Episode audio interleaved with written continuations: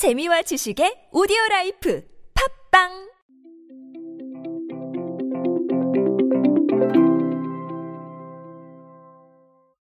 여러분에게 요즘 소비 트렌드 키워드는 어떤 의미이신가요?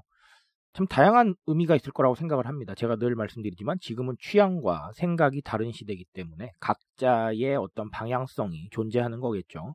하지만 제가 그럼에도 불구하고 꾸준히 추석 선물에 관련된 키워드들을 짚어드리는 건 어느 정도의 공통점 그리고 우리가 읽어야 될 부분이 존재하기 때문입니다. 오늘 이 통계에 대한 자료 하나만 더 보면서 기존에 짚어드렸던 내용과 어떤 공통점이 있고 또 어떤 차이점이 있는지 어, 이 흐름을 한번 발견해 보도록 하겠습니다. 안녕하세요. 인사인 시대 그들은 무엇에 지갑을 여는가의 저자 노준영입니다. 여러분들과 함께 소비 트렌드 키워드 쉽고 빠르고 정확하게 알아보고 있습니다. 제가 기존에 이 추석 선물 키워드들을 몇 가지 설명을 드렸었는데 이번에 SSG가 어, 통계를 발표를 했어요. 그래서 기존에 알아본 것과 어떤 공통점과 차이점이 있는지 한번 알아보도록 하겠습니다. SSG는 FAR, FAR을 꼽았습니다. 근데 어떤 거냐면 F는 flex, 그 다음에 A는 안티바이러스라고 해서 건강하고 위생, 그리고 R은 리모트, 이게 원격이라는 뜻이죠. 그렇죠? 그래서 그런 부분들 세 가지를 따서 FAR로 표현을 했습니다. 통계 간단히 보면요. 20만 원대 이상 선물 세트 주문 수량이 지난해보다 194%나 늘었다고 합니다. 어, 이거 굉장한 부분이네요. 고가의 상품들이 늘었다. 실제로 뭐 다른 통계에서도 이런 부분들이 나타나고는 있습니다. 그리고 안티바이러스 A라는 키워드는 너무나 많이 짚어드렸기 때문에 계속해서 공통적으로 등장하는 것 같습니다. 그렇죠? 그리고 리모트, 언택트에 대한 건데 어, 선물하기 서비스를 통한 매출이 101.8% 그리고 주문 건수는 114% 정도 증가를 했다고 합니다. 어, 이 부분은 쉽게 쉽게 전하고 그리고 역시 비대면으로 선물을 쉽고 빠르게 보낼 수 있는 방법을 찾다 보니까 어, 이 부분을 선택하신 것 같아요. 어, 이렇게 보니까 일단은 A로 상징되는 안티바이러스에 대한 부분은 기존에 제가 분석해드렸던 부분들과 똑같이 나옵니다. 그렇죠? 네, 그래서 이 부분을 제가 self-medication이라고 설명을 드렸었죠. 그렇죠? 나의 건강에 신경 쓰는. 근데 이거는 코로나 이슈도 물론 있지만 1인칭 중심 사회. 내가 중심이 되기 때문에 결국은 내가 건강해야 된다라는 부분들 이런 인식이 커지고 있기 때문에 바로 안티바이러스 A에 해당하는 키워드들이 계속해서 등장을 했다라는 거 제가 이미 설명을 드렸었고요.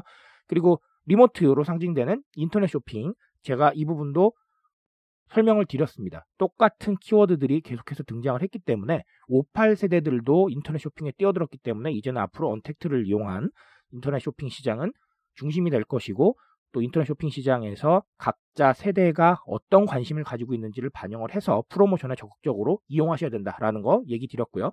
오늘 그러면 마무리로 말씀을 드릴 건 바로 flex인데요. 지난해보다 명절 가격대가 좀 높아졌다. 선물 가격대가 이 부분을 주목을 할 필요가 있을 것 같습니다. 아무래도 사회적 거리두기 때문에 고향 방문이 좀 어려워지면서 어, 그 사이에 쓰실 비용을 그냥 선물로 쓰시는 부분이 존재하는 것 같아요. 그래서 실제로 뭐 한우, 자연산 송이, 어란 뭐 이런 프리미엄 신선식품 판매가 두드러졌다고 합니다.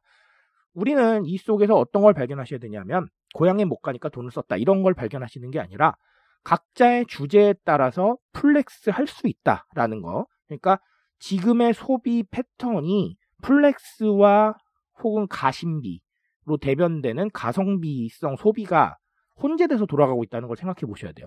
이건 상당히 특이한 겁니다. 왜냐하면 우리가 기존에는 가성비를 상당히 중요시했어요. 그렇죠? 그리고 flex라는 단어가 전면으로 등장하지 않았었는데 어쨌든간 나의 관심사 그리고 나의 현재 상황에서 가장 중요한 게 무엇인가에 따라서 과감하게 속된 말로 지를 수 있다는 이런 심리가 퍼지면서 가심비와 나심비로 양분이 됐죠. 나심비는 나의 심리적 만족 비율, 그러니까 flex하는 소비를 뜻하는 단어입니다.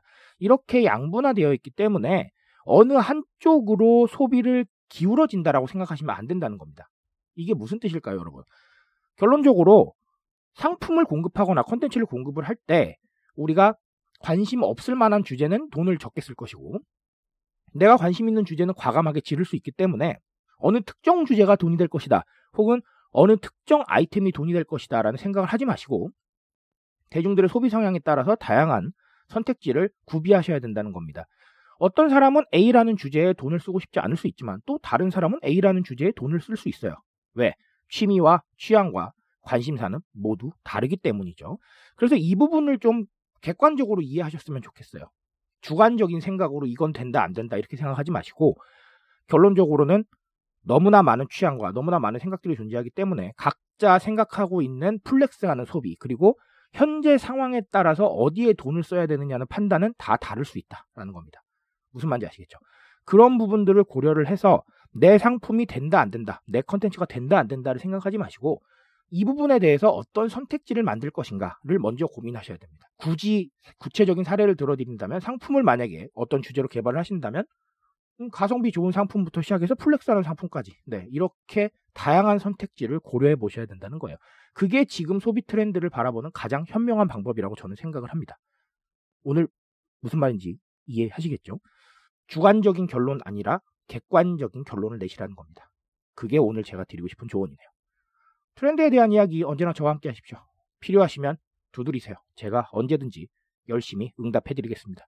그 응답 위해서 저는 오늘도 내일도 노력하겠습니다. 오늘도 트렌드 인싸 되십시오. 감사합니다.